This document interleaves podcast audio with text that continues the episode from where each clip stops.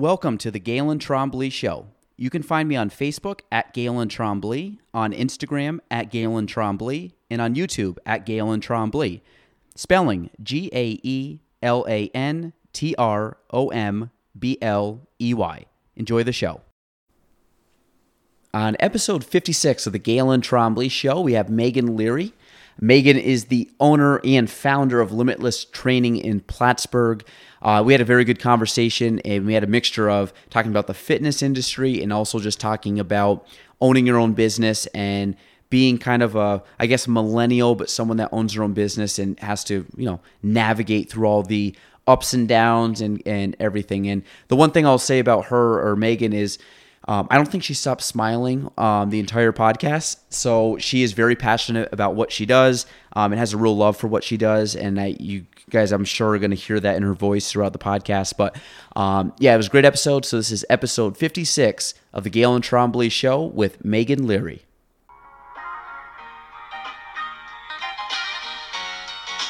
Welcome to the Gaelan Trombley Show.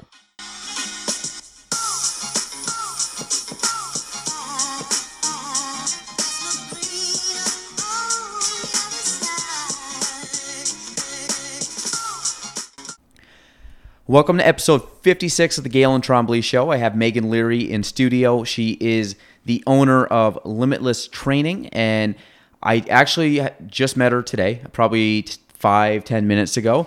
Uh, I've been following her on social media, and I had some friends that have actually gone to her classes, and one of the main things, or main reasons why I wanted to bring her on is because I just think it's really cool that she's a young person getting after it and starting her own business and all of that and what it entails. So we're probably going to talk a lot about that and then a lot of other fun things. So Megan, welcome to the show. Thank you. You excited? I'm super excited. And you said this yeah. is number two okay. podcast. Okay. So Megan, give us a background. So people that don't know you, kind of, how did you get to two thousand nineteen Megan? All right, so I started off in the fitness industry actually as a spin instructor. I started working at the Wellness Center seven years ago, and I actually took my first class at Eclipse. And the the instructor that I took it from, she's not there anymore. And I took that first class, and it was so invigorated. And I just, I was like, I need to teach this. I need to do this. Um, so I actually went and got my spin certification and became certified spin at the Wellness and Fitness Center, and have been there, and, and I'm actually still there, um, seven years running. And I just kind of wanted to do more other than just, you know, spin. Trust me, I, I love spin, but I just wanted to do more. I wanted to get more into aerobics and more into the HIIT classes and the boot camp classes. So I actually went to um, SUNY Plattsburgh, and I got my bachelor's degree in fitness and wellness. So I'm actually certified, and yeah. and uh, I have my A C S M certified personal training. So I also do my, my personal training is the whole main thing behind Limitless Training. I started off as a traveling personal trainer um, back in twenty eighteen, April, and it just kind of took off from there. There were no traveling personal trainers in Plattsburgh. I was the only one. So I was traveling from Peru to Cumberland Head in the city, a little bit of everywhere. And I just kind of went from there, and I've always been in group X. That's that's my thing. I love group X. I love the energy of class. I like, you know, yelling at people. That's that's my thing. I like the community that group X holds. And so I just pretty much started off as the trainer, and then increased my classes at the Wellness Center. Um, I was doing probably about five classes a week, and doing my personal training at the Wellness Center, and had a side gig going on at the same time. So I I had to start under someone, and I I don't. I would never tell a kid out of college, go and start your own business. Absolutely not. Start under someone. Learn the business, learn the trait. So that's kind of how it all started.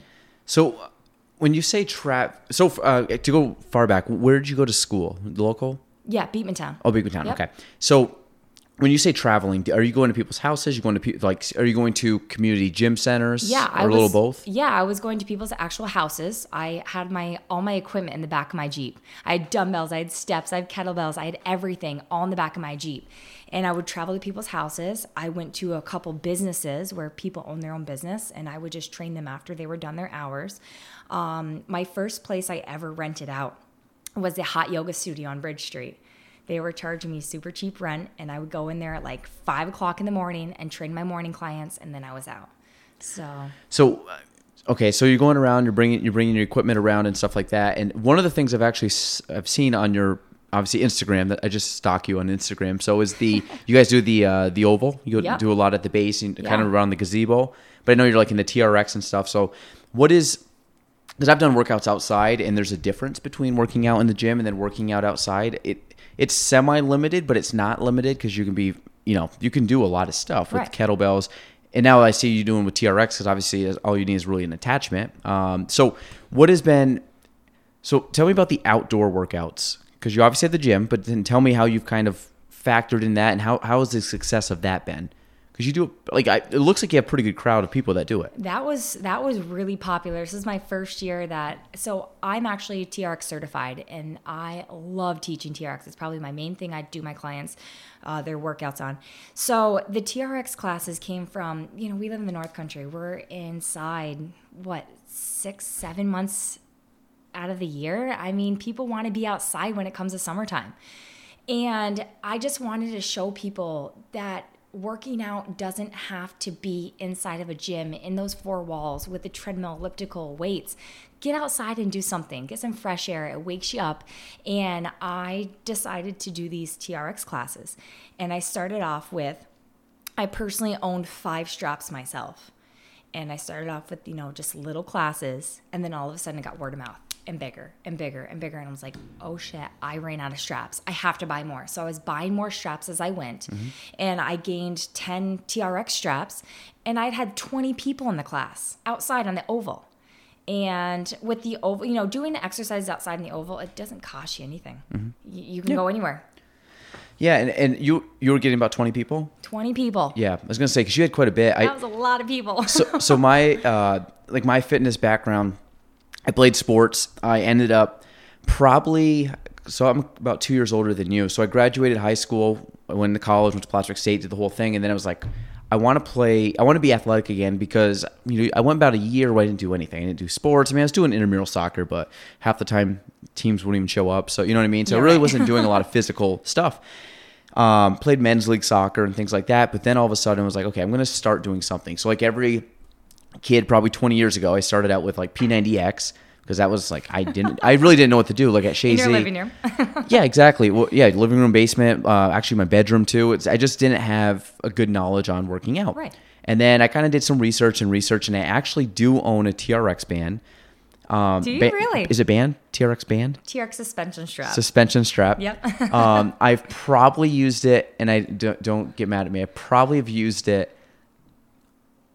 maybe five times my life. Stop it. You're missing out. Like, I, I know, like, and, and I think it's great. And I think there's so much you can do with it. The problem is I just never used it. And I don't know why. I just kind of got it. And for whatever reason, I didn't. And, and now I do, I've been doing, uh, or I've been going, I'm kind of on and off of CrossFit for probably, God, I don't know, since two thousand eleven or twelve.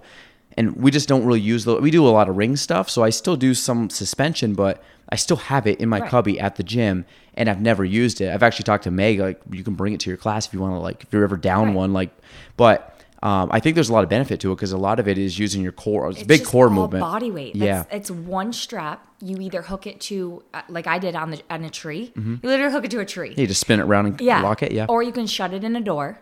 So you mm-hmm. can do it at home. I, that's what I have, the door yep. lock. You have the door hook. The hook, or yep. you can actually have an anchor on drilled in the wall anywhere. Mm-hmm. Or you can have one from your ceiling. So it's really, you know, really doing it. And it's all body weight. It's yeah. wherever you stand, you're in charge of the intensity. Have, have you seen the, and this is kind of different, but it's probably similar. Have you seen the guys that go like the, the like park workouts?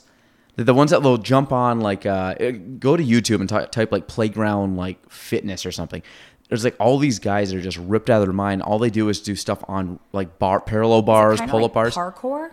Kind, uh, kind of. They don't jump around and stuff. Oh, okay. It's like working out, but these guys are like their body control. Think of like a gymnast right. when they're on like rings or yeah. on something, and they can just control their body, or like Cirque du Soleil, those people.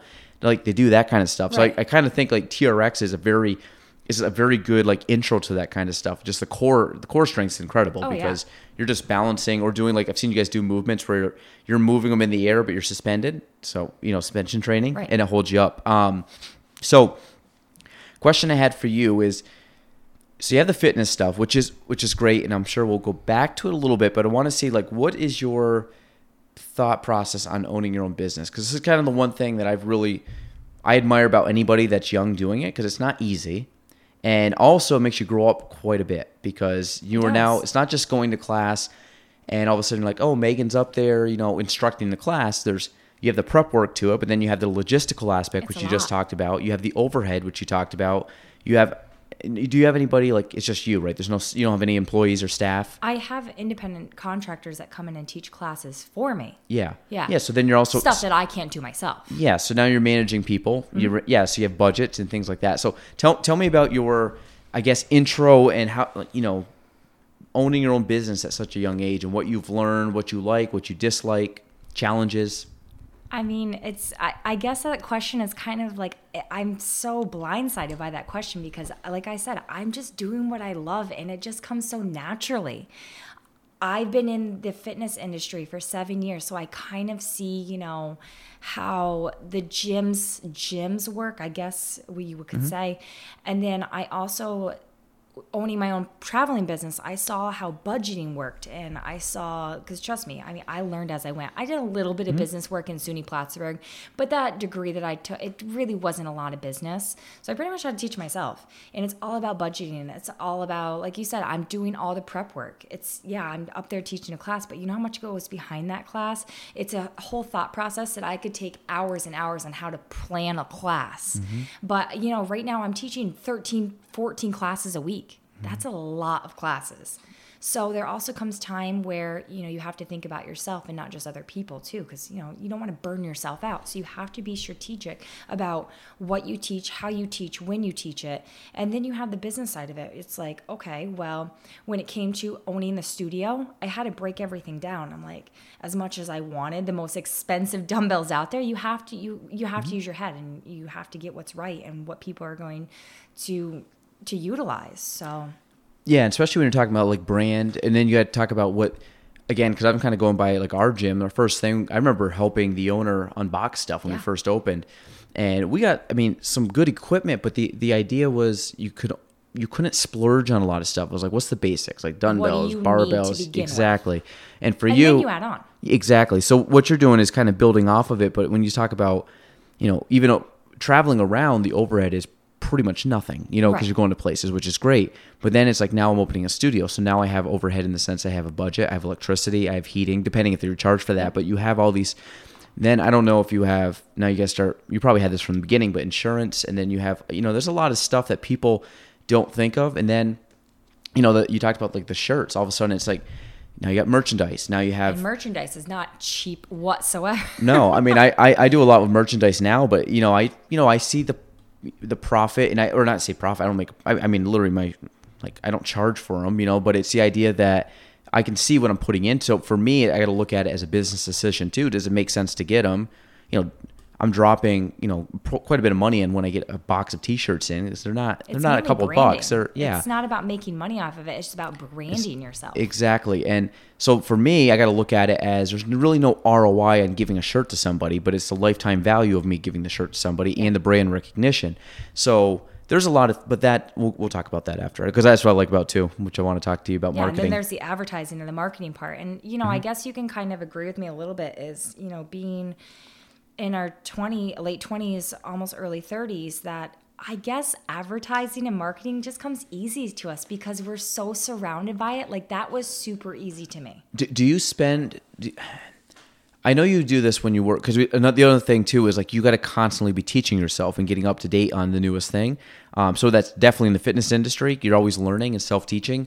But for marketing, do you find that you spend a lot of time on learning how to do marketing? Does it come natural to you? Is it something that... Um, do you have a good mindset of it? Because, I mean, you're pretty close to me age-wise. So we, we, we grew up in like the generation where I didn't have Facebook till college. Right. I, I mean, all the stuff that I, you know, Snapchat, Instagram, I mean, those were, I was mid twenties pretty much by the time that stuff rolled out. Um, it's not like the kids now that are like eight, nine, ten growing up and all of a sudden they have Instagram at ten, eleven, twelve years old. So is that easy for you? Did you have to? Do you have to focus on it? Do you have to I learn it? I do find that part. Social media is is a huge avenue when it comes to advertising. I felt like that was really easy for me to do mm-hmm. because it's there at your fingertips. When it came to the more um, websites, That was kind of tough. Mm-hmm. That was actually really hard, was to make a website.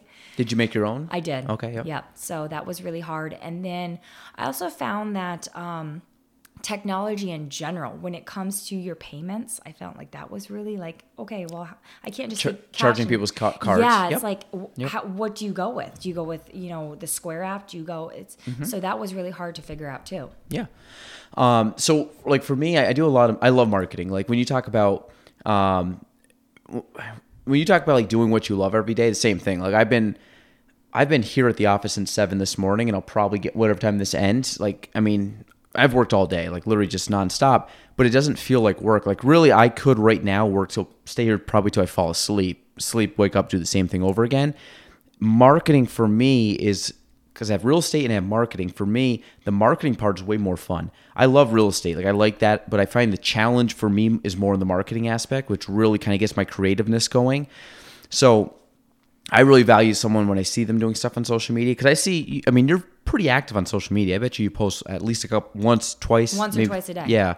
Um, now, what do you say about that? Do you have an approach when it comes to social media? Do you have, do you have kind of a, I guess, do you have a game plan when you're posting? Do you have a game plan, or is it just kind of just put stuff out there? Yes and no. I mean, do I just put stuff out there? No, I actually really think about it. Mm-hmm. Like you kind of, I mean, when it comes to fitness, you kind of have to hype people up, you know? Mm-hmm. It's like, oh, this is interesting. That's like, that's why I post the videos. That's why people are like, oh, what, well, what is, like you said, what is T R X? Mm-hmm. Boom, there's a video. So people like get engaged in your post. Yeah. So that's kind of how I think about it. Well, I think the other cool thing too is, you deal a lot more with females, right? Like I, I'd say, what's males to female? X in general. Yeah, I was gonna say male, female. You're probably ninety percent female. Yeah, I mean, not by, not by design, but right. just by, you know, just the way it happens that's to go. That's just group fitness classes, I mean, e- in general. Yeah, even ours at like a CrossFit thing, we're probably still seventy percent female. Yeah, you know what I mean? That's and, just a group fitness thing. Yeah, and so, but if I look at something like that, the one thing is, you know, typically both both have it, but women typically struggle more with the going to the gym, body image, like. the the the nervousness of going to the gym and embarrassing themselves. Well, I find that by posting, you sh- you open it up, but not everybody is going to perform it just like you or going to look like you when they walk into the door. I mean, by doing it, yes, you will, but it's the idea of getting over that initial hump. So for you, by posting, hey, she's been doing it with me for a couple years prior to opening. She just started last week. She's been in for eight months. People can see, wow, I kind of look like her and she's not really doing it great. So that would, and, and it break, not to say that the girl's bad, but she's new, and allows people to now break down that barrier of I can't do it. Well, now it's, it's like, oh, well, I, I can do that, you know? And, and I think the good thing about showing like the true real part of what you do is that you do allow people to find some kind of commonality within it and want to come forward. And then also showing, you know, the success of it. Like, you know, and I'm sure, and again, I mean, my, my marketing mind just like goes when I start thinking about, especially the fitness industry, it's the stuff you do of like... There's so many avenues you can go. Yeah, and if you really wanted to like blow it up, but the, the other thing for you you got to think about too is how do you grow too quick, you know? And maybe it's like, hey, no, I want to coach five, six, seven, eight classes a day. Or you could be like, no, that's burnout. You know, maybe I want to coach... Because you talked to you work a couple other jobs right now, which to me is like the hustle of trying to get this off the ground. I mean, would you want it, this to end up being a full-time? Oh, or do you, absolutely. Or do, like that's all you do? Right. Or do you think you would hit a, a level of burnout through repetition, or is it not? I just feel like in fitness in general, I mean, there's a lot of downtime. Like you really got to think about it. No one's going to work out on a Friday, Saturday night. So what am I going to do? Twiddle my thumbs at home or go out and spend my money? So that's why I have other jobs, because I just enjoy working. What else am I going to do? Mm-hmm. So that's why I'm just a part-time waitress on the weekends, because I'm like, what else am I going to do? Mm-hmm. Yeah. But um, I'm actually glad that you went on that avenue on, you know, making females feel comfortable, because that's the whole point of the studio. That mm-hmm. was the whole point of opening a fitness studio, because no one, we don't, what do we have? Maybe one in Plattsburgh. We don't have fitness studios in Plattsburgh. Mm-hmm. We have gyms. We have CrossFit gyms. We have yoga, yoga studios are taking over Plattsburgh. Mm-hmm. Yeah, there's a lot. um, But that was the whole point about me opening a fitness studio, is people couldn't go and take a group exercise class unless it was in a gym, mm-hmm. unless it was in a CrossFit gym where you had fifty other people around you. Mm-hmm. I wanted people to feel comfortable, and that was my main goal, and that's what I strived upon. And it did exhaust me at one point. Yeah, it did. But that was what my main goal was, and I wanted people to feel comfortable in my setting. You know how many people, because I've worked at gyms, I've been there for seven years. You know how many people that, you know, because you went, we work out, we, we grew up working out, we know how to go into the gym and we know what to do. You know how many people don't know how to go in the gym and just, they're like, they're so lost and they're scared. So that's why I wanted this studio. I wanted people to feel comfortable, and it's so, it is so secluded in that studio that no one's looking in. You can't see, it's just, it's just you. Mm-hmm. It's you in front of that mirror. No one else is looking at you. Mm-hmm. So that was my main goal in this studio. Yeah, that's great. And, and And how many people do you think you have roughly per class? I would say average per class about ten people.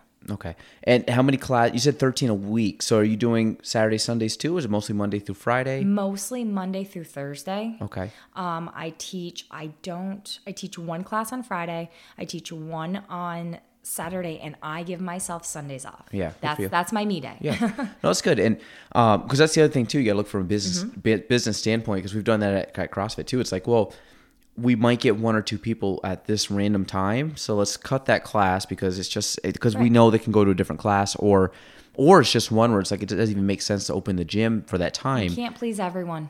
No. And that, and I think if you try to do that, you gotta, I mean, yes, you gotta keep people in mind membership wise, because you do have to make a living. And like, I mean, we went from one, we had six o'clock um, classes for years, and about a year and six a.m. and a year and a half ago, we switched to five thirty, and it, easy, probably three to four X the amount of people that went by switching it a half hour early, because now people can get done at six thirty. They're home by seven, shower, get the kids ready, whatever they got to do, and then get to work. So we weren't getting that at six. Six would now push people into like mid, you know, seven, right. seven thirty, and or yeah, seven thirty. So just a little half hour shift has been great. I mean, I go to five thirty a.m. just right. because that's the only time I can go, you know, but because once the day gets going, I'm yeah. not going to the gym. So do you do morning classes, evening classes? Like what's I your mainly, schedule? I mainly do evening classes because I'm I'm the only personal trainer at that mm-hmm. place, and personal training is very popular in the morning. So I'm up training people at six, seven, eight, and nine. I have one class at ten. And then middays are kind of, you know, hit or miss. Mm-hmm. You know, sometimes you'll get one or two people, but it's mainly mornings. I would love to teach morning classes, but my clients come first. I mean, main, mainly yeah. evenings. Yes. Mainly yeah. evenings. So the morning you do do personal training. Yes. Now. Okay. Mm-hmm. And is that at the studio? For at the most the studio, part? Yep. Okay. So you're there almost the entire uh-huh. day. Oh, that's very cool. Okay. Yeah. Um, because I wasn't sure if this was more just like evenings. You had a full-time job during the day. But um, so how long did it take for you to transition away? Because originally you must have started with more full-time job and this kind of a side. Yep. And then now you're shifting to main job. It was, it was nerve-wracking. I mean, going into something new, you're like, I, I mean, even opening the studio in general, I was like, you know, Meg, what if what if this doesn't work out? And trust me, I've had a lot of people who are like, Meg, I don't know if this is a good idea. And I'm like, so what? If it doesn't work, I pick myself up and I dust myself off. But what if it does work? Yeah. No, are you are you someone, I think we're similar in this. Do you do you have are you very good at visualizing stuff? I am. Yep. I find it weird, and I have no context. I have nothing to go off of, no studies that show this. I asked Ashley a couple times, a couple podcasts ago. I'm so visual, like it's weird in a sense that I don't, it just has come natural to me, but I can visualize stuff like almost scary, like it's very scary. Right. And it's not, it's when I say visualize, it's not like I see exactly what's going to happen. I see like the the macro, like the big picture that's going to happen. All the little details, I just, I have such a self-belief that it's just going to work its way out. But for me, I can see like the bigger picture. I'm like, I'm going to get to that level at some point. It might, it's like almost like it's so far off that I kind of can't see it, but I kind of can. And then a lot of it's just blind faith and just betting on myself that I'm going to be able to do what needs to be done to get to that level. Are you like that? Oh, absolutely. So like you can, you, like you're looking at, I'm, I'm assuming at some point you're like, I like fitness. My first thing is I'm going to get this certification, then the next. Now I'm going to open my own studio. And I'm sure like opening your own studio is not your end game. I'm sure you see oh, yeah. steps down the road. Um, and then kind of what you just said is going on your own. There's a huge leap of faith because you don't, there's nobody to rely on. Like it's just you. And at the end of the day, this is what I always look at is like the accountability levels through the roof, because even in my business, I can't, I, don't, I very rarely point fingers at people, because there's no matter what happens, you know, at the end of the day, it can come back to me however you I, I can look at it. I mean, I can make a decision. I can do more. I can do less. Um, I can, I can. If I don't like a client because they're stressing me out, I can fire the client. Like right. I have a choice. Like you know what I mean. You really have a choice. And but it's the idea that, you know, if you have a self belief in yourself, like there's times I, you know, I probably should be more vocal about this, but like nine, this is my ninth year. Like there was times where I wasn't sure if I was going to make my payments the next month. And like my thing was like, I'm just not going to do anything else. Like this is what I want to do. I like it. I'm just going to grind it out till I can make a living at it. And now I'm supporting a family of four, like with what I do, but there's a huge amount of self-belief. So for you, like what has been the biggest, does it come natural? Is that a challenge to you? Is it, I mean, I'm sure you have days where you're just like, Meg, what am I doing? And then there's, but oh, then absolutely. There's something, and yeah, there's something like deep inside heart, head, whatever, that's overcoming all that. And it's just like, keep plugging, keep going right. forward. Like what, what is your, what is, what has been your biggest struggle right now up to this point? Cause you've been open how long? I've, the studio has been open for six months. Oh, wow. That's it. That's it. Oh, okay. So, so it. six months, what's your six biggest struggle months. so far? My biggest, I don't even, maybe if I had to pick one, I don't know. I'm I'm living my dreams. So I'm happy. Like I'm so happy. Like you see this stupid smile on my face. Yeah, like, you I'm haven't really, stopped smiling since you got like, here. Like I'm really happy that I'm doing this. Um, but I guess my biggest struggle is I, what I fear, I guess the most is, and this comes, anyone in the fitness industry can, can back me up on this, is burning out. Mm-hmm. I don't want my body to give up on me. Mm-hmm. You know, this is, this is a lot. I'm teaching a lot. So when you're constantly working out three, four times a day, because like, you're showing movements when you're doing it. And like, are yes. you like actually doing the class with them? Yeah. Okay. All yeah. right. So yeah. Just, so it's not like you're just sitting there instructing people what to do. You're, right. you're partake, partaking in every class. Yes. There's, I mean, there's like maybe, maybe T R X is the one class that I can't really, I have to show them the moves, but I can't really work out with them because you have to watch everyone. So you're more of a personal trainer in that aspect. Mm-hmm. Um, but yeah, every single class I'm doing it with them. And I don't know. I, I guess that's that's my fear. I don't really see I don't really see like a barrier in this at all. Um, I don't see Group X dying at any point. I don't. and, no, and the people are pretty positive. Yeah, I mean, and that's the most. I mean, you have to be positive yourself. I mean, trust me. Do you think I wake up smiling every day? No. You think my body feels one hundred percent every day? No. But you just you have to show people that you're there and they're there to support them, and you'll do anything to get them where they need to be, and that's. Well, I think that's the hardest part because I, I um, being positive is hard. yeah, and I mean, I'm I'm very, I should say I'm very positive. Like I coached soccer too uh, for probably eight years, and I like I loved coaching soccer. But there was days like I got there and like whatever. My, not not that I really get down or anything, but just could be a day where I'm just kind of run down, I'm not feeling good. Mood. Yeah, I'm just in a mood where I'm like my, my I'm not as peppy as I would normally yeah. be. I mean, even like.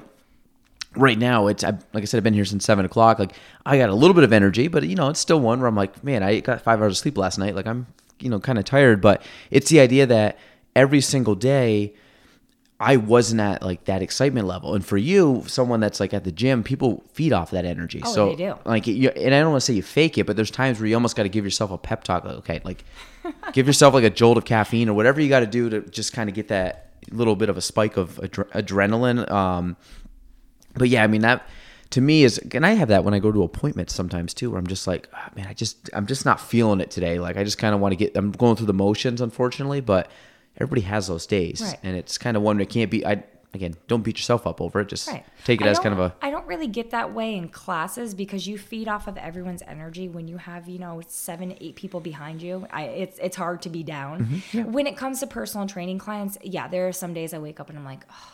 Mm-hmm. All right, where's the motivation? Where where's the energy? Where's the positivity? I, I, it's I sometimes I have to push myself a little bit harder each day. And and what's what's your big? Because I'm telling this kind of like new agents as I come in, and things things will totally change. But like, what's your big why as to why you do it? I mean, it obviously people work out for certain reasons. I work out. It does give me like a sense of blowing off steam, and but it, to me, it's just the idea of I feel much better. And, and also, that's, that's yeah, that's yeah. For me, Your it's just body feels good when I it's just done. feel better mentally. I feel better. I eat better. I sleep better when I go to the gym.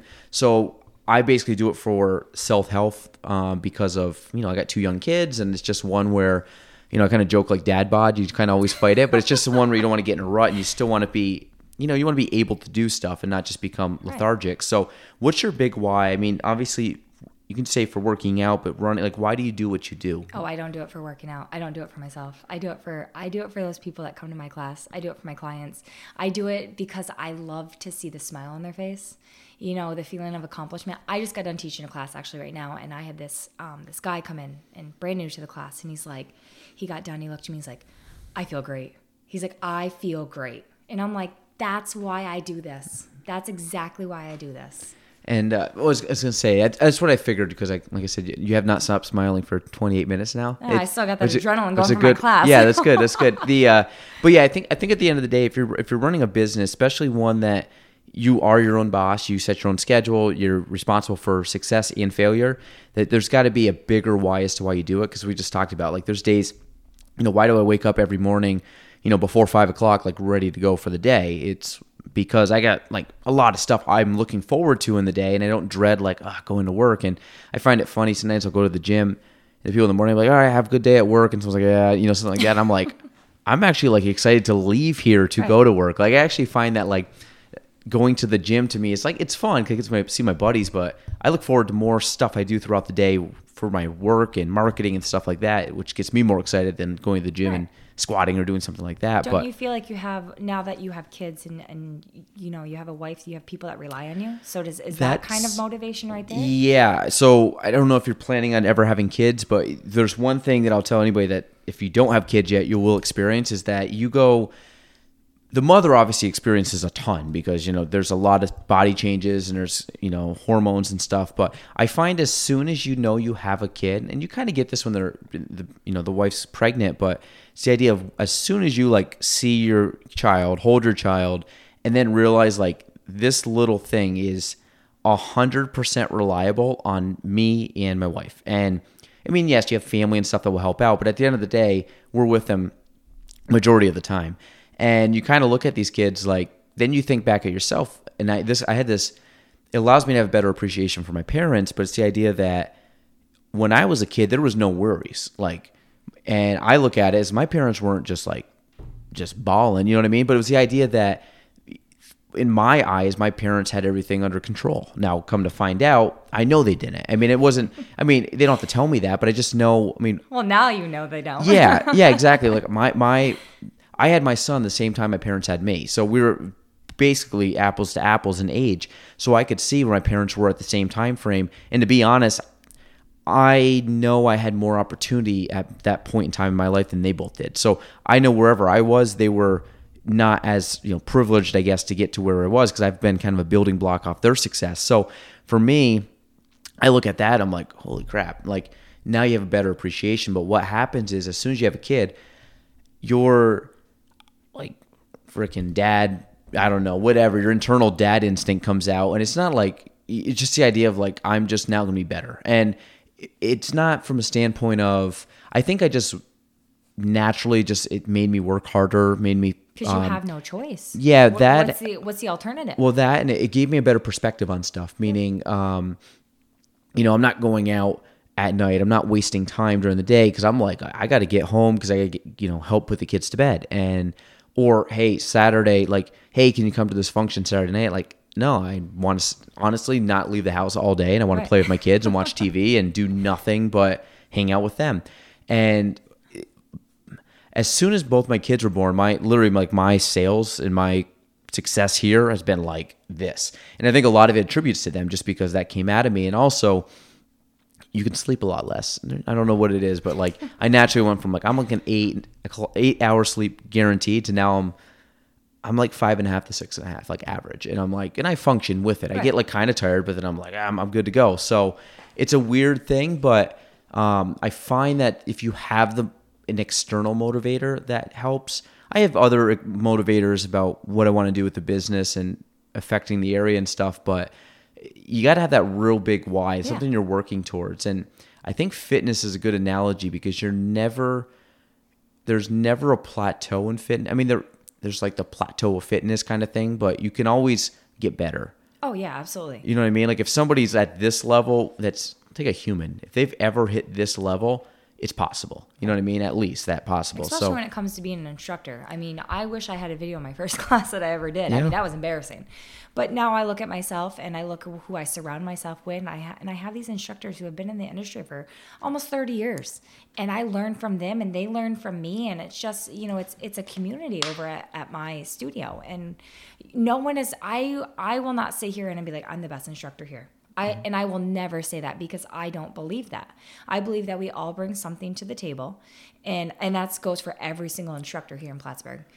we all bring something to the table. We all have different personalities. So the one thing I really like what you said is when you first got in the business, you said, don't open your own business blindly. Just don't do exactly. it. Find a mentor. Mm-hmm. And I'm so big on that. And what you just said is at a certain point, because I'm kind of starting to find this with myself, is that at a certain point, you just put everything you have into what you're doing and you get better and you get better and you get better. And not to put anybody down, but at a certain point you will, if you this is your mindset and your growth, is you will pass those instructors. And you can still learn from them, but at a certain point you're going to be like, I really, ha- there's not much more I can really squeeze out of that lemon. So then it's like, what's the next thing? And you're always trying to find that next person that can kind of show you the next, and whether it be someone that maybe owns a larger gym space, or someone that has a really good, I don't know, technique or coaching style or training style that you, you admire, there has to be an evolution in your mentorship too. So you're going to find people like your original mentor could be, I, I take it in business, it could be like the top person is, or the person that's been there the longest is now my mentor. And then eventually you find out that I'm just as good or if not better. So now I got to go, okay, now I got to find the top salesperson or the best trainer. Now all of a sudden it's like, okay, I'm just as good or better. Now I'm going to start looking elsewhere. And it might not be, it could be remotely. Mm-hmm. Like there's guys I talk to within real estate that I Skype with once a month. They're not, they're not around here. They're better than me and they're better than pretty much anybody I'm going to find in the area. Well, not nothing against them, niche. but they're, yeah, yeah, but they're, I mean, they're, they're someone I aspire to be. So like to me, it's like, I'm lucky enough to be even, you know, allowed to talk to them, you know, mm-hmm. or take time out of their day to help me out. So I value that, but then I try to put that in play. So for you, how, I mean, have you found that you've done that, or are you slowly transitioning into that? Because you are fairly new within the business. Um, do you you foresee yourself doing that? Is it like a vi- kind of something you can envision? Yes and no. I mean, I have found that I am I am a really good instructor. I'm really good at what I do, but I also like learning from everyone, because that's that's a cool thing about fitness is, you know, there's so much out there. There's mm-hmm. so many different techniques and different ways you can rearrange things. So I, I find that it is, do I find that there are instructors who are like, mm, you know, you probably should find a different, yes, I do. Mm-hmm. But I, I do find that, you know, we, we all learn from each other, and we, I don't think that either of us are better than one another. I just think that when it comes to instructing in the fitness industry, it's all about personality. Mm-hmm. Yeah. You can, you could have the best workout out there, but if you have a shitty personality, people are not going to go to your class. Yeah. I, well, I find fitness industry, like you can have the, you can have the best like programming plan, training yeah. plan, whatever template. But at the end of the day, you have two things that will trump anything that written on paper. It's one is how hard you work. Like, You you could I'm sure you could put majority of the stuff out there, and you're probably whatever you throw up there is probably gonna be nine, ninety to ninety-five percent adequate. Meaning you could tweak some stuff and like be a perfectionist, but I think it really comes down to the effort you put in per the workout, and then also like I said, the energy that you bring. I I'm sure you could look at a very basic workout or a very, you know, advanced workout, and people probably wouldn't really know the difference as long as you are bringing the same amount of energy to both classes. Right. So that's, that's how you execute it. Yeah, that's pretty cool. Um, okay, let me see. There's a few things I wanted to go over. Mentor, um, what's your normal day look like? Because I'm curious, because I always, I, I'm very big on, like I have a very structured day in the sense that I focus on certain things throughout the day. So what time do you wake up? What's your day look like? Time you go to bed? Everything in between? Because I kind of like, because you run your own business, so it's kind of different than it's what most people would say. Yeah, which is no, um, usually the first thing. That's yeah. Yes. It's, I mean, every day's different, and I guess that's that could be frustrating for people who like structure. And I, I'm one of those people that I like structure, but when you own your own business, there's no structure whatsoever. um, yeah, I, I use structure loosely. Yes, but yes, yeah. There is every day is different. So I mean, some days I have clients at seven a.m., six a.m., and some days I don't have clients until eight a.m. So I usually try to work out, and I get I get. my workout done in the morning. So my workout is, is is very light, because you know when you're teaching four classes a day, I mean you can't over. I can't tell you the last time I've been in the gym to lift. I just don't do that stuff anymore. Mm-hmm. So I usually get on my treadmill, I'll run you know two three miles, and then you know I'm ready for the day. And then I'll have my clients in the morning. I'll get like a maybe one two hour break in the midday, and then I go back at night and I have all my classes. And then next thing you know, I'm in bed by nine o'clock. So do you find?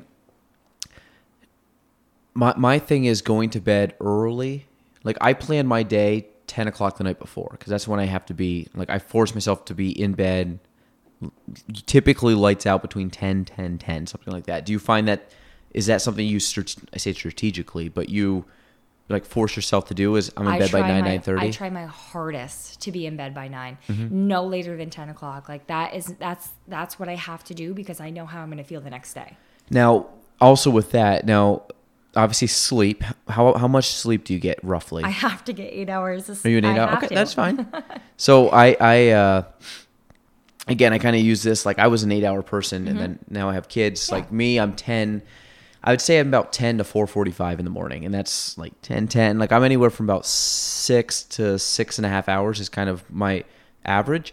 Um, one thing that you should download, have you heard of Sleep Cycle? No, never heard of it. Okay.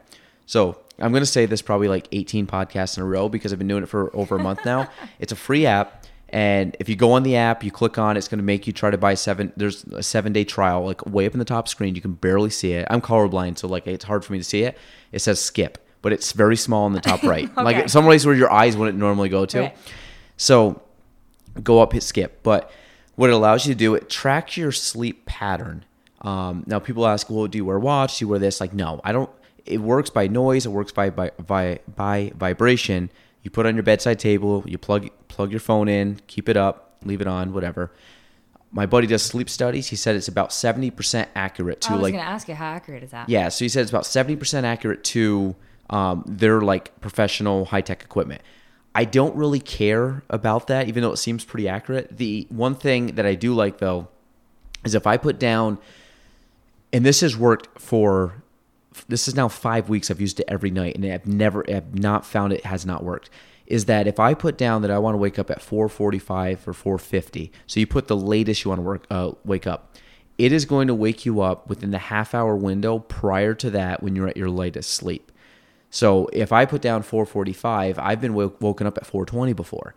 But if I'm at my lightest sleep and it wakes me up, I feel great. I literally wake up and I'm like, I grab the phone, I shut off the alarm, which is like a very soft alarm.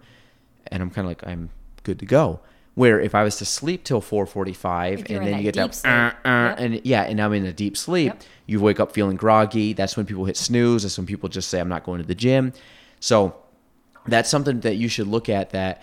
Because if you're like eight hours of sleep, you might get seven hours and thirty-five minutes right. of sleep. But it's going to wake you up on a better sleep cycle. So all of a sudden, based on like motion, so all of a sudden, if you're in a deep sleep, you're not moving. So all of a sudden it starts picking up that you're moving and it's kind of stirring. And you might still be asleep, but if the alarm goes off, all of a sudden it's like almost like gently nudging you and like, hey, what's up? And you're up. Like, so try, it's it's a free app. It's called Sleep Cycle. Cool. It's an orange app yep. and it's got a little white alarm clock on it.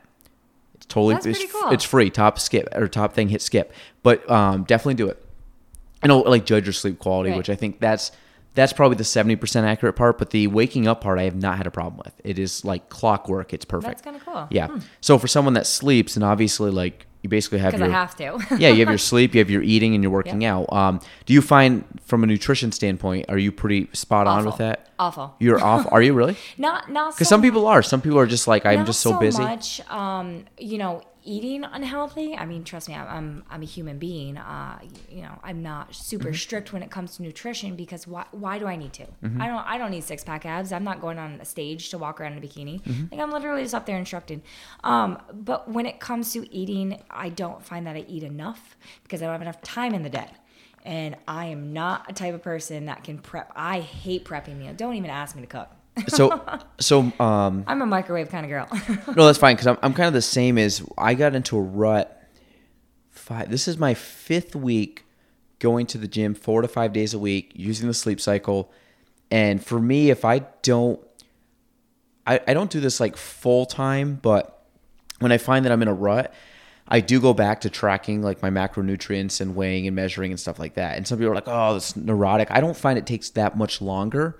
Because you start to kind of gauge stuff pretty quick, and once you get the hang of it, it's kind of simple. I find it's it's fairly simple.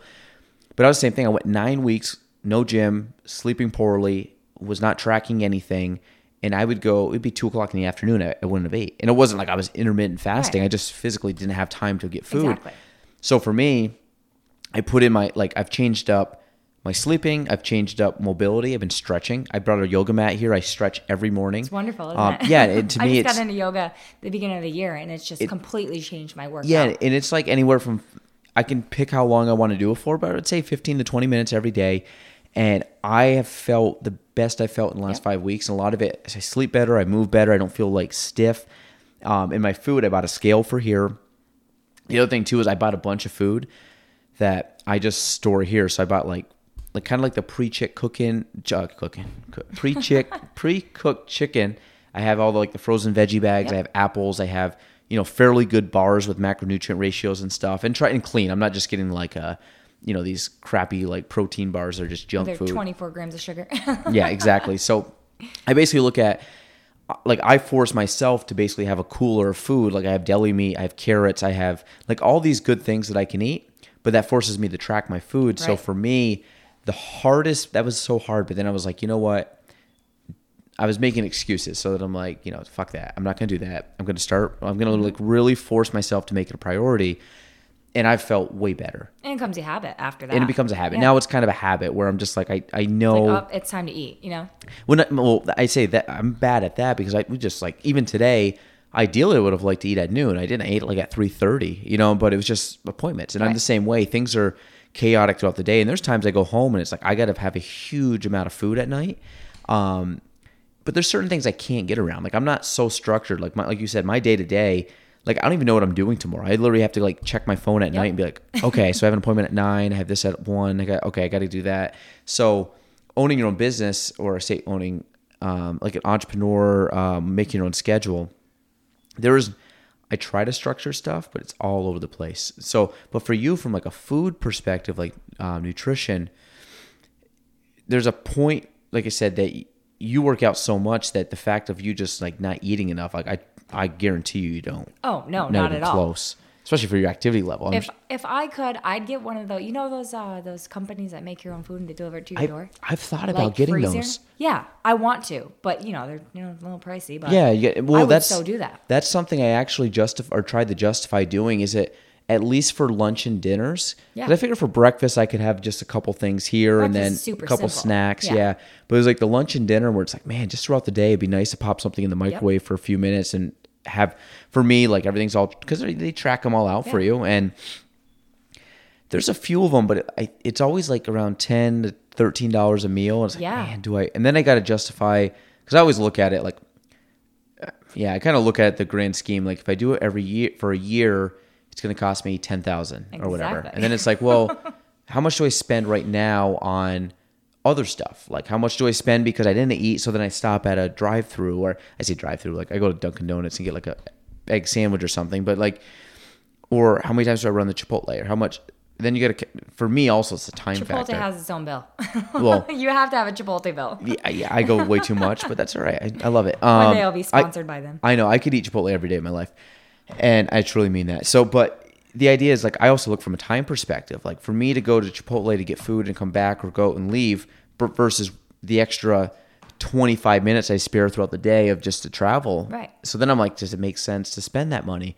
I've had this conversation multiple times in my head. I haven't done it yet, but it's always in the back of my head. Should I do it? Because I'm like, oh, I probably could. It would change stuff up. And is it justifiable? But maybe not this year, maybe next year. I could totally, you know, cook that food and, and portion it, but it's just like, do I really want to do that? Like one day off. So it's not even it's not even the money aspects. It's my time. time. Yeah. Yeah, and, and that's well, that's why like like we have a house cleaner. Like I don't want to clean. Like on the weekends, which is the only time I'd be able to clean, like I want to hang out with my family. Like so I'm willing to pay money for it because at the end of the day, like my big the two things you have that matter the most are time and health. Like you I mean, obviously, yes, money's a factor, but man, if you if you lose your health or you lose time, to me, those are more important. It's so more f- expensive when you do. Yeah, exactly. So there goes money. Exactly. So to me, it's like trying, like, I'm such a big advocate of not wasting time and being efficient and just trying to maximize the day just because I have so much going on that the people that say, like the people that say they're, and again, I you're going to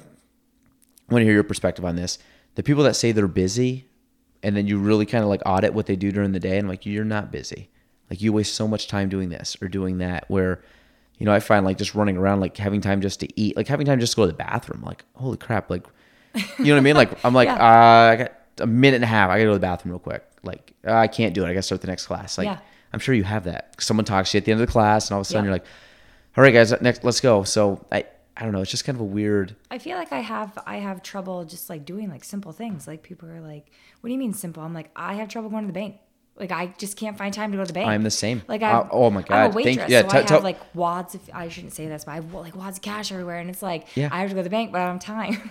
Well, yeah. So so tell people. I mean, I'm I yes. Tell tell your struggles with just like what else do you think day to day? Because I can probably come up with a few too. Getting gas. Mm-hmm. You know, God, we're, we're like the exact same people. Getting gas, like today, I like I thought I was gonna run out of gas in my car because I just it's not like I don't have money. I just don't have time to go get gas. Just stuff like that. So my wife deposits ninety-five percent of anything that comes into our house because I literally will bring the check home, sign it, leave it on the counter yeah. at like late at night, and that's it. Because the banking hours, they don't fit my schedule. Like I, my schedule, I have to put in my schedule to go to the bank. Like legitimately, I make that an appointment. Even though it takes two seconds, it's still just like... Well, well, you got to fill the but, paper out. Well, but that's the thing. Well, I mean, just that. But I look at the, the total time. So, like me to pack up, to drive, to do it, to drive yep. back, or I'm like, okay, I might be able to stop in between these two appointments, and all of a sudden, like one runs late. I'm like, oh, bounce it to tomorrow. Yeah.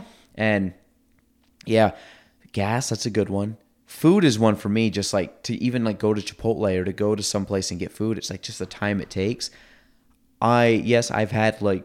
Jordan that works here, and like I've had her pick stuff up for me. I'm like, hey, can you just get this? Right. Or I've like Venmoed her money and just said, hey, grab you grab food too. Just grab me food and bring it back because I just don't want to leave because I'm like in the middle of stuff. And oh, that's funny you said that. Yeah, bank. Especially when it's cold out too, and you have like no no time, and it's like negative ten. You're like, uh, oh, nope, that's not happening. Well, my other big thing is like just for like the car, like snow on the car. Yep.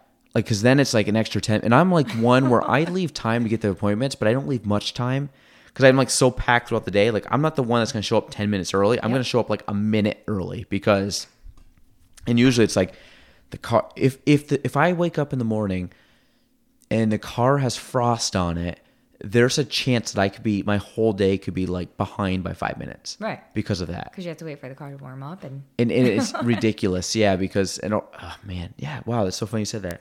The uh, post office too. Post office is a nightmare for me to go to.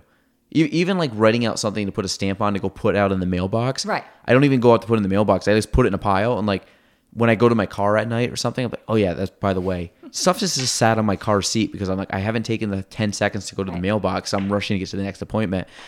I don't know. It's weird. Things it's, that, you know, people are like, oh, that, that's really not, a b-. It's like, no, it is a big deal. Like, it is. Like errands are like a big deal. Yeah. Like from, oh my God. Yeah. Wow. I've been trying to go to charter for, for three weeks now, and I'm just like, I just don't, I just can't do it. Because you got to stay in a line there. Yeah. Well, it's like when people talk about like DoorDash, for at least from food, but then like the online banking's great, but there's a limit on how much you can actually put in in a month. Like when you take a picture of a check yeah. and, and send it. Or what happens it. If you have cash on you? You can't. Yeah. How do you deposit that? Other than I never have, I literally never have cash. I'm like a card guy.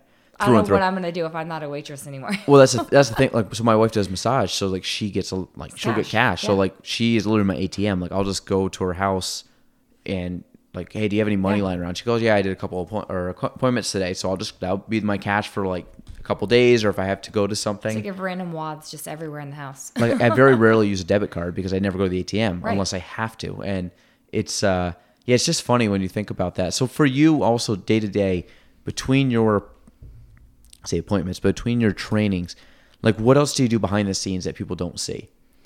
Uh, programming of the class. Mm-hmm. That takes that takes a while when you have four. Do you classes. Program daily or do you program like at a week? No, I can't do a week. Okay. That's just the way my mind works mm-hmm. is, you know, say I say I program, I already did tomorrow's class. And then I'm like, I'll go through my day and I'm like, oh, I shouldn't, I kind of want to do something different. I'm going to change that. So I, I like to, it's really weird, but I really like to do it like an hour before the class starts because though it's fresh, mm-hmm. like this is what I want to do. I, I can't change my mind. I have an hour. Mm-hmm. Um, so that takes my, that takes a while. Clients, I usually try to do uh, a week at a time. And mm-hmm. sometimes I'll write things down and I'm like, I don't remember what that workout was. Or I don't remember what that exercise was. I do it all the time. Mm-hmm. I don't even know what I even say on the piece of paper. So that takes a while. And then, um, you know, emails. I work with a lot of people who are in A R C. mm-hmm. and their insurance will cover something. So I have to send emails to insurance and mm-hmm. through uh, human resources, that kind of stuff. That takes a little bit. And then, you know, social media, you, you have to advertise all the time, mm-hmm. all the time. You have to market yourself. So that takes me a while. What do you, what do you do for marketing for you? Like, like what, what's your big thing? Is it social media, Instagram? Yeah. Is it like what platforms? Um, mainly just Instagram and Facebook. Mm-hmm. Um, I think Facebook is pretty popular, even though I prefer Instagram, honestly. Mm-hmm. Yeah. It's just Facebook is just more popular. Um, do you, cause this is what I always tell people, and I've, I'm very active. Like I like social media. Like I find that I could pretty much go to, like, I feel very confident going to like any business and saying you can do all this stuff. So like what I've always looked at is diversifying your, even though you're not, you know, you're not a marketing person, you know, I mean, in the sense that your, your job is training. Yeah. Like my job is real estate, but in order to get people in the door or to build awareness or build brand loyalty, you have to market. One thing that I found that, and you can correct me if you're, if I'm wrong, because I know you're more in the space. Is there anybody that really goes out and shows people or teaches people what they know on social media? Or is it more like I, I we, we kind of talked about a little bit before, but like you, so you tape, I know you tape a lot of the classes. Um, I know there's obviously people that go to the gym and take pictures of them lifting. There's people that take, you know, if they're in the like bodybuilding, posing, things like that. But do you find, have you ever done anything to try to promote your knowledge of the business or knowledge of the industry? Meaning, like, do you ever go on and say, perfect example for you is someone could tape this, but you can get a tripod on your phone and just be like, hey guys, Megan here. I'm going to show you a movement on the T R X band. I'm going to show you and stuff that you're going to show in the class. But what it does, like I do this all the time with real estate. Like I'll go on and say, okay, this is the difference between an assessed and an appraised value. It comes up all the time. People ask what the heck's the difference, you know?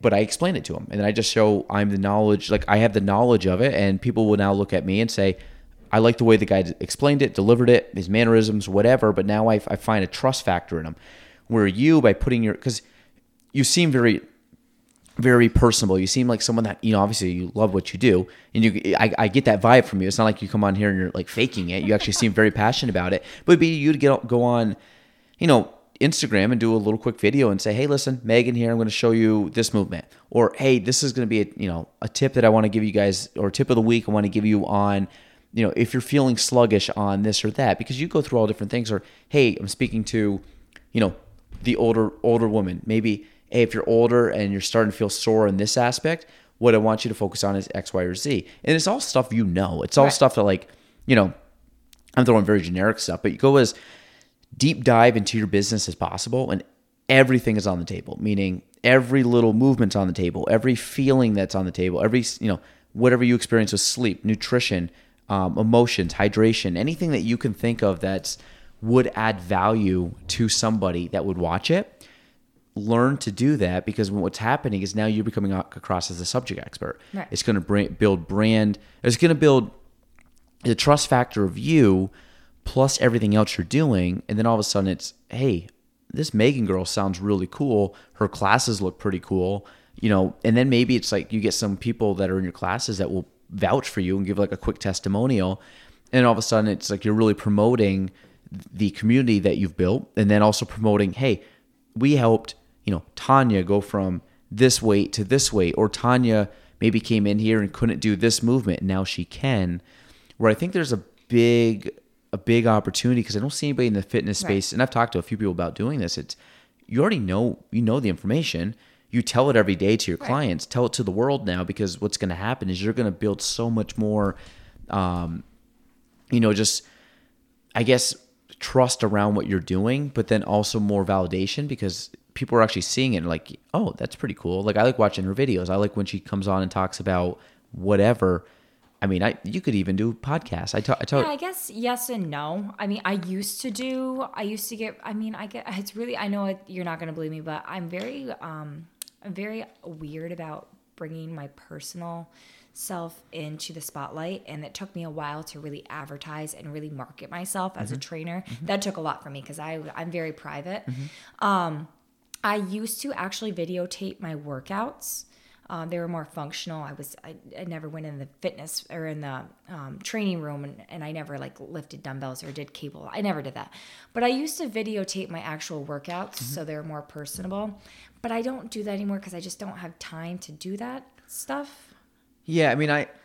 The I mean, way- goodbye to my personal workouts because I just, I don't get them anymore. Yeah, and I, I, I wouldn't even, like, to me, the way I look at it is, and I, and I, like, I prioritize marketing. Like, I, I, it's not something that I just do if I have time. It's like, it's in my schedule every day to post stuff. Like, before we leave, like, we're going to, like, we'll get a post, we'll get a picture. Because what it does is, for me, being consistent and being, mm-hmm. you know, consistently every single day makes a difference. People can post something here, post something there, but all of a sudden, if it's once or twice here and there, it doesn't have the same effect yeah. as if you see it. It's top Absolutely. Of mind awareness. So for you, like, I don't go post my workouts. Like, when I go work out, like, I just work out and I leave. But for me, when I'm doing real estate, you know, I'm not doing, like, I got to focus on, okay, I got to sit down, I got to do this video about whatever. And I put it down as like a to-do that day. And for you, it might be, okay, I have some time between class, or I have some time between my my afternoons where I'm going to focus on thirty minutes, forty minutes, whatever, doing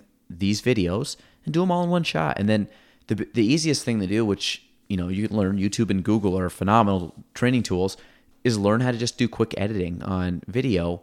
And what's going to happen, you know, you can you can learn how to get your logo, like learn how to get your logo on your on the videos and, and all this stuff. And all of a sudden it is, hey, you know, Coach's Corner or Tips with Meg or whatever, you know, you want to do, or T R X, you know, tip of the week. And you end up talking about that, and then you end up bringing in just your knowledge. Or, I mean, I do a podcast, but you can sit there and take your phone, do a podcast off your phone, yeah. and you'll be like, well, who's going to listen to it? Like, people will listen to it. And then you start talking about, hey, here's my thoughts on the fitness industry this week, or here's my thoughts on this. And then ten minutes, talk about your thoughts and then promote it. And a lot of this has to do, you have to put the effort in and stay consistent. But I think there's such a, you're pretty active on social media, but it's one where I think if you started pushing yourself more, not from like, hey, I'm the greatest, but same thing I do. Like, I don't go on social media and say, I'm the greatest thing ever. Like, you have to use me. I go on and say, how can I bring the most value to the people that I'm talking to? And that could be a mindset thing. That could be, you know, for me talking about, this is the steps you need to take into buying a home. This is me, you know, breaking down into layman's terms different steps of the process. You can do the same thing. Like, why do, why do we do, you know, why do we do this movement? Okay, what targets these muscle groups, and why are we working our core? Why is a core beneficial? Why is it beneficial to work the obliques and the and the the erectors? You know what I mean? Not just the, you know, the mere muscles, but right. Why do we have to work, work the posterior muscles? You know, why are those important? This is all stuff you know, yeah. but a lot of people don't. So right. I think if you go through all of a sudden, be like, this girl just, I don't even know if she's right, but she sounds like she knows what she's doing, right. But it builds up that. So I just think there's a lot of things that you, you know, can add to it that would just oh, yeah, take absolutely. Your business. And, but again, it's like, it is time. You got to really prioritize it. So that's like, that's what I was kind of asking what you do between, um, you know, this is what I talk about, like having structure, but not like having structure in an unstructured world is you still have to have, like you, you, like you said, you still got to wake up. You still got to make time for programming. Like programming, nobody's forcing you to do it. It's needed, but you, I mean, you could just jump up there and start, you know, but you, there's, you stop behind it. Yeah. You're not winging it. Be. Yeah. Um, and people, people notice, I mean, I guess when I'm an instructor, I, I notice it because even more than other people, but people notice it when you're just kind of up there winging it, you know, kind of have to, what, what's have to your, flow. I mean, what, what's, so a couple questions kind of, for your thought process, what what is your one year goal? Because your one year goal would be roughly what, May, June would be May. One year. You said May that would be my one year. So yeah. w- did you have a goal you wanted to accomplish by May? Are you like a goal setter? I am. Yes and no. Um, my goal was to. I, I mean, at this point, my goal has probably changed twenty times, mm-hmm. but right now, my goal is to expand. Um, and, and space or class space. Okay, cool. Um, there is opportunity next door for me to expand. And, um, I would want, I, I want to share. I, I mean, I'm huge. I'm, I'm big on sharing. Mm-hmm. I don't, I don't want to be, you know, like I said, I don't want to be the best. I just, I want everyone in this community to be healthy. That is my main goal. I'm not looking here to make all this money and be this huge, you know, rich personal trainer. That's, that's not, that's not why I'm in this industry. Mm-hmm. So my goal is to get independent contractors over at my studio uh, pay me rent and then run their business out of my business. So we're we're all one big community. So you're long. So if I go a step further, so we take that's like a one year. Mm-hmm. Um, and like one year might be to have one or two people come on, yeah. kind of deal. So then if you kind of break that down, like, do you have like a five year vision? Have you thought about how, how far down the line that you would, because it's kind of, it's nice to have like the one year, like a, I'd say probably like a five year, like a ten year, and then even like a twenty plus year. That's just like, wow, that's incredible. But I always find that, and a buddy told me this was, people underestimate, overestimate what they can do in a year, but underestimate, underestimate what they can do in ten years, which is totally true. So do you have any kind of goal, say like a, just a five-year goal? I mean, is it something that you've ever envisioned that I want to be, maybe it's a new space, maybe it's... Oh, it's, yeah. I mean, it would be a new space. It'd be a bigger space. Um, but a lot of people ask me, they're like, well, are you ever going to own a gym? That I never, I never want to own a gym. That is not my vision in fitness. And like I said earlier, I opened this studio because I wanted to show people you don't need gyms. You don't need to pay sixty dollars, you know, one hundred dollars a month to go and work out on a machine. You don't, all you need is your body. Mm-hmm. So that would be my goal, is to get a bigger space for more classes where people can just go and just show up for a class. There could be three classes going on at the same time, two classes, five classes. I just want to be one big melting pot of group exercise classes. How big's your space right now? Like the room that you do just it in? Just the room is, is eleven hundred. Okay. And is that the whole space? Like your one big room, or do you that's, have... That's the like, workout have, room. And then mm-hmm. I have like a reception area. And then of course I have a bathroom in there, and I have storage in there. So. Oh, so you really have like your own wing. Mm-hmm. Oh, okay. I just thought this... Yeah. I was thinking... You said it was Can-Am? It's, yep. It's uh, Nancy Langlois' old dance studio. Okay. So it was already set up as a studio. Okay, cool. So you walk in, it has its own reception area, its own little changing area. It's got a storage for if I ever need storage or yeah. anything. Like I was always envisioning, like you walk into like the Can-Am, and it was just like a side room right off of the like the lobby of Can-Am. Yeah, it's, it has its own entrance. Oh, very cool. Yeah. Okay, um, no, that, that's neat. So then, like I said, from a standpoint of getting a bigger a bigger space from, I mean, have you thought about? I guess the difference, like I said, a studio is more of like, how is a studio different from a gym in your in your eyes? Like what, what would be the difference between the two? A studio would be more, I guess it's, I don't really know, want to use the word intimate, but it's it's more private. Okay. Where than a gym is, it's more, there's just more people. It's more open. Uh, when I vision a gym, I vision machines. I envision treadmills and ellipticals and bikes, and I envision all that. Mm-hmm. And where people can just come and get their own workout done and leave. Yep. Because, like I said, I'm. I mean, and I the, don't think a CrossFit gym is a gym. I think that's its own studio. I, yeah, in I was, its own way. Well, I was gonna say that. Like, a, I find that CrossFit is a. It's probably a mix of the yeah. two, because um, it blends both worlds. Right. But like when we have a same thing, we go in and there's a class. It's not very rarely do people do stuff on the side. It's pretty good at people go in. We have whatever the workouts are going to be for the day. Set classes. Yep, and yep, we have classes, and people are going to scale. Like yeah. classes all start at this time, they end at this time. It's not like I go in at five thirty and someone shows up at six oh five and does their whatever time. Um, I feel like CrossFit has their own their own equipment. You know what I mean? It's not one of those treadmills. You know, it's a fancy T V on it. It's like you guys yeah, have your own treadmill. You have yeah, your we, own bicycles. yeah, we yeah we don't. I mean, we have the uh, the ergs, which mm-hmm. are the rowing ergs. Yep. We have assault bikes, which. They're not spin bike. I mean, they're different than spin bikes. There's resistance yep. as you go.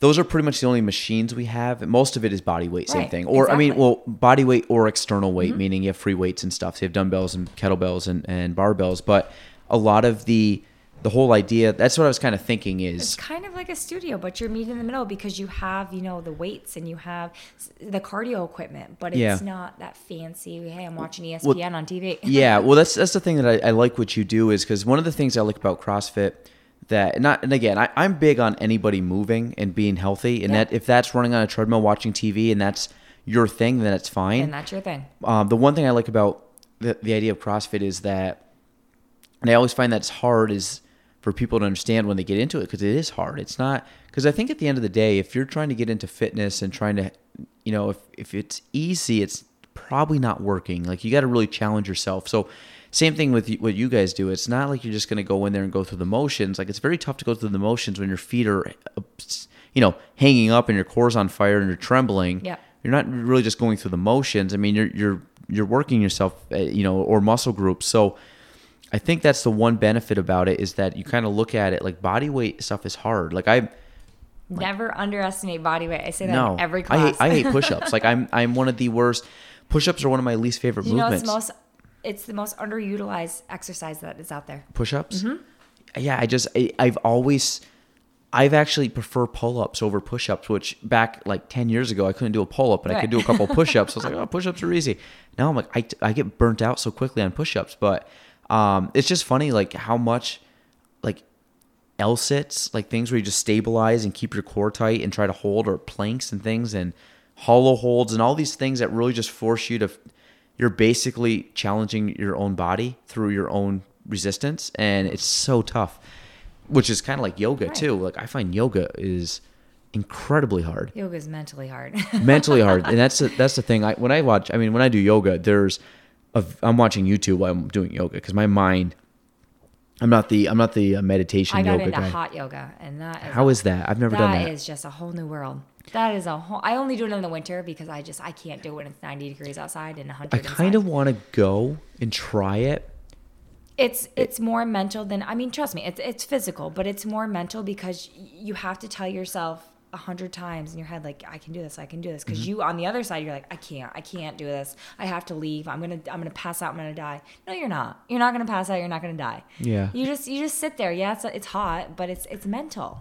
What uh? So how how is your How is your structure broken up? Do people pay per class? Do they have a membership? Is it monthly? Both. Um, not membership, because I there is a lot of people that ask me to do membership, and this is how I see membership, and, and you can argue with me about this. I see membership as a monthly fee. Mm-hmm. I'm not open five a.m. to ten p.m. I'm not open Monday through Sunday. I'm, that's that's not me. So what's the point of paying a monthly membership? You know, every day, it breaks it down into every day when you're not going to be there every single day. So I did punch cards. So you can either get a class of twenty or um ten class punch card, or you can pay per class. The most expensive one I have is, because it's more, um, the straps, the T R X straps are expensive. It's ten dollars. The cheapest I have is five, or I have an eight dollar class. So I have to, which I different have, equipment and stuff. Yeah. And I, and five dollar classes there, it's minimum equipment. You're not using eight dollar classes. Yes, there's equipment. Equipment costs money. Mm-hmm. Um, but I, you have to keep it low. And the reason I kept it low is because if you charge ten dollars, fifteen dollars a class, people aren't going to come. What? And that, that was, that's where I was going to ask when you next. When it comes to fitness and wellness, people are like, it's too expensive. Mm-hmm. It's too. So if you give them an excuse where it's not expensive, now what's your excuse? What? So this is this comes, again, down to business, because this is more business than fitness. Um is kind of where's your break-even point on a lot of stuff? Like, what is too much? And, you know, for, for you, like I said, if ten dollars is your sweet spot, knowing that if I charge eleven, twelve, I'm going to, membership's going to go down and I'm not going to make as much. Um, or then you also got to factor in, is it worth my time to do, should I just do all ten dollar classes? But then you might say, well, I know there's a lot of people that won't do ten dollar classes yeah. based on whatever the equipment or the style of the workout. Um, and then it's also the idea of, because same thing, you, you only have so much time in your day. So as you grow as a business person, like, do you focus on, because you can't add more time and you're not going to burn yourself out by doing more classes. So the only way to really raise your fee is to get more people in the door and or raise the price per person. So, and then again, you kind of look at, well, my class can, and you talked about opening a bigger studio. Like, how big is too big for a class? Like, what are you comfortable going up to per class? Because I'm, I'm sure as you get better, you're going to be able to handle more and more people. But, like, are you, like, right now, like, ten's my number, or twenty's my number, fifteen? Out of every single class I've ever done in the seven years, the most I've had is thirty people. Nothing is too big. So you're okay with that? Nothing is too big. I mean, obviously, when it comes, you have to have equipment for everyone. Mm-hmm. So, obviously, you have to, once you get a bigger space, you have more equipment because you can classes can hold more. Um, but every class is different. I mean, I wanted to go back to the prices. I was working at a gym, and the whole reason I wanted to open my own business is because There is so much that goes behind a class, and it's not just the instructor standing up there yelling at you. There's so much program that, that is involved in it. Mm-hmm. And obviously, you know, you have these instructors that can go up there and just wing it because they've been, I can do that with spin because I've been doing it for so long. Mm-hmm. But I was getting paid eighteen dollars an hour at the gym for one class. That class can range from five people or it can range from thirty people. eighteen dollars no matter what. Mm-hmm. And to me, that was kind of, it was like for an hour class. Yeah, that's that's that's a little fucked up. I mean, mm-hmm. that's that's messed up. I was doing all the work. I have a, a four-year degree. I have a personal training degree. Were you also, I, I'm assuming you, you were a part of bringing some of those people in, recruiting some of them? Yeah. yeah. And so these people were paying their monthly membership, and I was only getting paid eighteen dollars. So then my boss is like, well, Meg, why don't you do the specialty programs? And I'm like, okay, well, what are the specialty programs? She's like, people sign up for them. And you get paid twenty-one dollars an hour. So I'm like, whoa, wait, wait, wait. So you have these people sign up for, say, a T R X class. They're paying seventy-five dollars each. Each person pays seventy-five dollars. I'm getting twenty-one dollars out of that. Mm-hmm.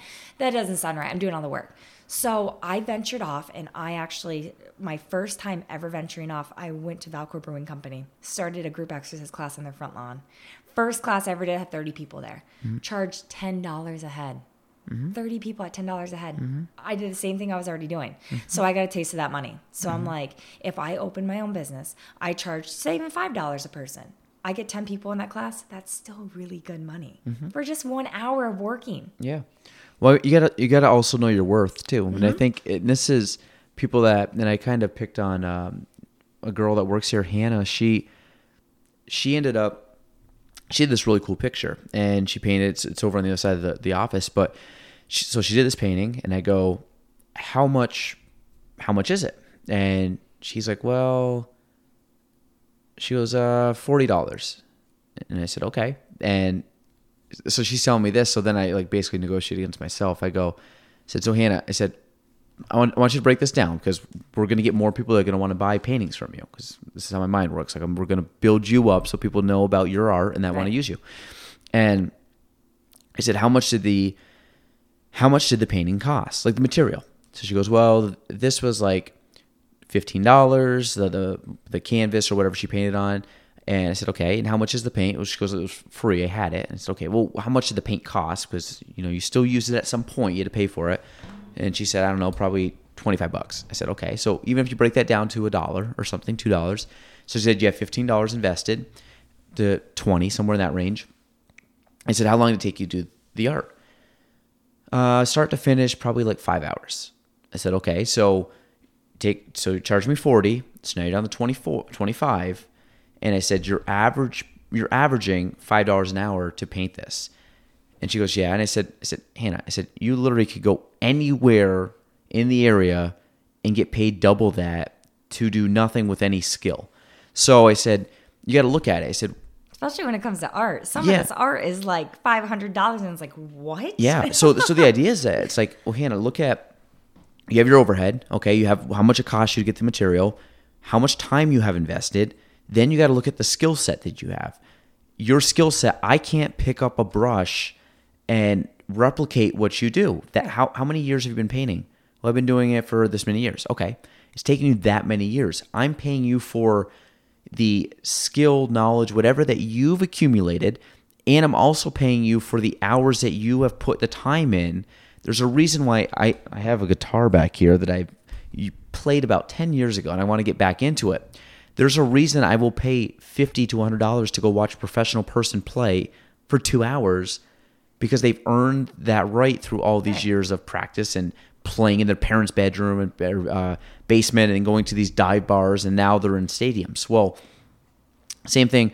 So I mean, so whatever. I told Hannah, I said, you got to be charging at least three figures for this because for like, don't even do it. Why would right. you do it? You know what I mean? And it's kind of the same thing for you is eventually, but you also know your sticking point. Mm-hmm. But what's going to happen too at the, the end of the eventually, day? Eventually, you you have to raise your price. Yeah, eventually, but, yeah. But what's going to happen too is you're going to get to the demand increase where all of a sudden it's like, okay, I can fit. I like the space that I'm in. My space, I can put twenty-five people per class comfortably. I don't want to go any bigger of a space or whatever, and that's my number. Most of my classes are full. Then it's like, okay, I'm now going to charge more. And what's going to happen is, yes, you may lose some people, but then at the end of the day, you also have to look at it from a financial standpoint of okay, if if I know that my classes are maxing out, I'm going to charge more, and most likely they're still going to max out because of demand. You're going to lose some people. That would just decrease the waiting list, right, or whatever. And you keep doing that for more demand, more demand. Like, why why are there p- professional trainers that make millions a year? They've increased the demand around them. For whatever reason, there's a reason Tom Brady has this guy that trains him. That guy might, you know, he has a knowledge base that maybe a trainer that's even been doing it longer than him doesn't have, because he's put in the time or made the connections or whatever. Right. But for you, that's like the social media aspect. Like, mm-hmm. how do we build the the the trust or the the expertise or the demand around Megan? Which, because again, it, you're talking about running a business, and I don't want to. And you always got to go back to your why. Like, you do want people to be super healthy, yeah. and that's that's something you never lose focus of. And I kind of do that with real estate. Like my.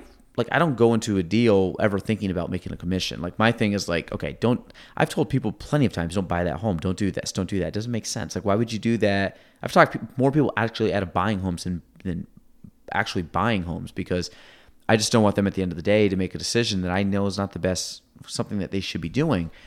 So, but what, I mean, because of that, my income has gone up tremendously with the idea that I'm not working for money. But for you, it's the idea of, You're you're increasing the demand by helping people, and at some point in time, it's just a business decision, especially because yeah, the field absolutely. that you're in.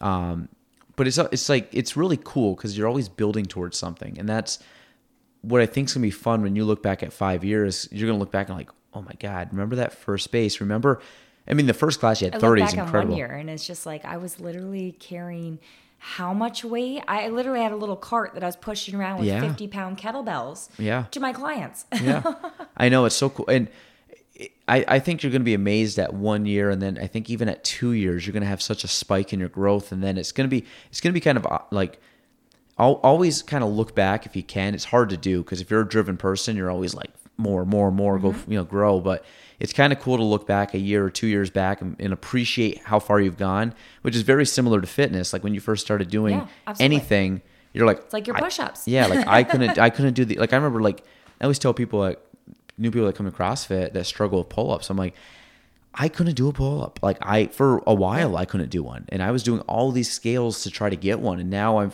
like, I, pull-ups are not really a struggle. Class is the hardest. Yeah, and and it takes years. Like, it gets it gets better and easier. Yeah, because it just it comes naturally. Yeah, you get, you have more confidence. Yep. Things things are you move a little better. You you have more knowledge base as to what you're doing. Um, no, I just think that's all kind of good stuff. What, what time do we have here? Because I want to make sure that that clock's wrong. By the way, we're an hour eight thirty back. Eight thirty. Okay. Mm-hmm. Um, so is there anything that you want to talk about or go over, or anything that you want to tell people about?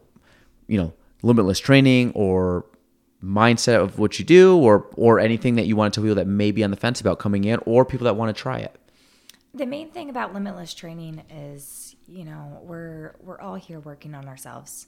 We're not in competition with anyone, and you probably hear that a hundred times. There, the only competition is you. But and that's no, that's really a true statement, though. You know, I just I want my I want people to feel comfortable when they step through that door. I want people to get that confidence, and that has definitely come with some of my clients. My I remember the first day I had those, and the reason I don't really post a lot about my clients is because it's I keep it personal. I don't, I'm, I'm very, very, um, very strict on me filming my clients, me taking pictures of my clients, and me talking about my clients on social media or anything like that. But I have found that even the first day working with my clients to now, their confidence level has spiked through the roof. And to me, that makes my job worth it at the end of the day. So I just, I just want people to feel comfortable. And I just, my main goal behind Limitless Training is just movement. Just move your body any way you physically can. It doesn't have to be fancy. You don't have to go inside of a gym, and you don't have to get on the most expensive treadmill. And you just, you don't need that. If you have five pound dumbbells at home and that's where you feel comfortable, hey, then you stay home and you do those five pound dumbbells. yeah. It, it, and what you just mentioned, we, uh, I forgot to touch on that is, again, I'm going back to CrossFit because we do do group classes and stuff, and people come and they physically look better, they feel better, everything else. That's all that matters. But but I think the biggest thing, which you just said, is it's more of the mental confidence. Um, it's I mean the physical aspect is great, you know, how you feel, but I think it's the mental confidence and how you carry yourself and how you you know you walk into a room or how you approach a scenario, or when things are a little more tough, you're easy, you can deal with stuff that's more tough because you're like, it's kind of the same thing, like pushing through an uncomfortable part of a workout. How is, to me, the community part of CrossFit is the best thing. You make lifelong friends. I mean, I, I've actually met my wife through CrossFit five years ago. Like, I mean, it wasn't like love at first sight kind of thing, but we, you know, it was, we ended up establishing a really good relationship.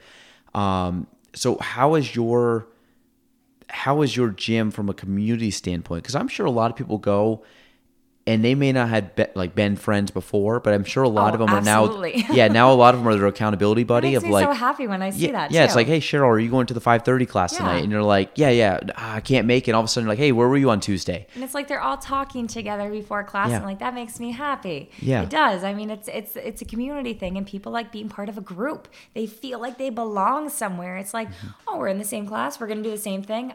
That you know, people like that. Yeah, it's like a shared suffering. Yeah, exactly. Well, you play like team sports, it's the same thing. Like you always, if everybody, I played, you know, I played a lot of soccer. If everybody had to do the running or the drills or whatever, everybody did yep. it. So then you could be like, okay, at least I'm not the only one doing this. I, I got eighteen other guys that are doing it yeah. with me. Um, and you could probably agree with me, and, and CrossFit is probably the same, but you know, you see someone who is their first class and you go up to them and like, hey, you know, and you introduce yourself, and that's same at the studio. Mm-hmm. You see someone who's been there the first and they're like, listen, like this is going to be your hardest class. The first day is always the hardest, but it gets better from here. Yeah. And I think that's the most important. And if, if you have people that do that, then you're, yeah. you have a well, I mean, you're well on your way to a good gym, because yeah. I think that allowing people, breaking down that barrier, because everybody was there. Mm-hmm. It, it's like, I, you know, I go to a lot of networking events, and you can tell the person that's at their first event, and it's like, go up to them, break the ice, because yep. nobody likes walking into a room where they don't know anybody, they're uncomfortable. And to me, the first step of walking through the door, to me, is the absolute biggest step mm-hmm. over anything they're ever going to face. It's just that initial get over the, I mean, it's, it's literally, it's the easiest step, meaning, but like, but everything else, or say, literally, is that probably the wrong analogy? But the idea of like, it's easy, just show up. But it's, it, there's such a big decision behind just mm-hmm. coming to the, you know. Yeah, just making them feel comfortable in a place that they feel so uncomfortable. And that's that's really big in, in the fitness industry in general is, you know, I remember my, even though I know how to work out, I, I've never been uncomfortable. But my first day going into yoga, I was like, oh, shit, I yeah. have no idea. I, what do I even do? What do I even need? Like, I don't know. And I would do the same if I went to yoga. Yeah, exactly. Yeah. So, but it's like just having you walk through the door and that instructor just greeting you, or even same with CrossFit, having that coach greeting you and just kind of show you around and just introduce you to people. That's that's what people, that's what they want. It's as simple as that. Yeah. It's that's, as simple as that. No, that's cool. So, uh, Megan, if they want to, anybody wants to find you, how can they? Plug your business right now, where you can, where they can find Limitless Training. Oh, there's a lot of places. So you can go on Facebook, Limitless Training, Instagram, Limitless Training. I have a website. So I go through an actual um, a domain. So it's Limitless Training dot, the actual word, Squarespace. Dot com. It's a lot, but it's just a domain I go through. There's a website that tells you everything you need to know. It tells you the prices on classes. It tells you the times. It even has a detailed description in every single class. It has my personal training stuff, prices, packaging. I do um, max of three people at a time. It can do one, two, or three people. Um, yeah, that's pretty much it. That's cool. And this this this is this is for the long haul, right? Yeah. Yeah, that's awesome. As long as my body can handle this. that's that's awesome. So, uh, I appreciate you coming on. Thanks. This this was a lot of fun, this and fun. Thank you for taking my uh, I guess my cold invite. Just straight up D M'd you, slid yeah. into the D Ms yep. and said, "Do you want to come on?" You did. So, um, but no, I'm glad you came. I, I like I said, I, I've watched you from afar, and I'm just very I love people that are young and that are like working hard, because I find there's just, just not everybody in life works hard. So the ones that do, it's like they, they have a They have a very good, you know, an attractive quality about them that really, you know, just you're just a better person, I think, overall, right. if you're really working towards something. So, so, you're d- so what you're trying to say is you and your wife are going to come to a T R X class. I'll come to one. I'll I'll do one. She she's a nut. She's she's pretty competitive. Oh, she, she'd she love would, it. Yeah, she she would she would uh, she would do it. No, I'd like I would like to go at some point. So, um, cool. All right. So if you want to find out, guys, go to wherever Megan just told you. Uh, we'll put some stuff in the show notes too, so people can find that. But um, Megan, thank you very much. Um, that is episode fifty-six of the Gaelan Trombley Show. Thanks for listening to the Gaelan Trombley Show. If you want to reach me, you can go on Facebook at Gaelan Trombley, on Instagram at Gaelan Trombley, and on YouTube at Gaelan Trombley. The spelling, G A E L A N T R O M B L E Y.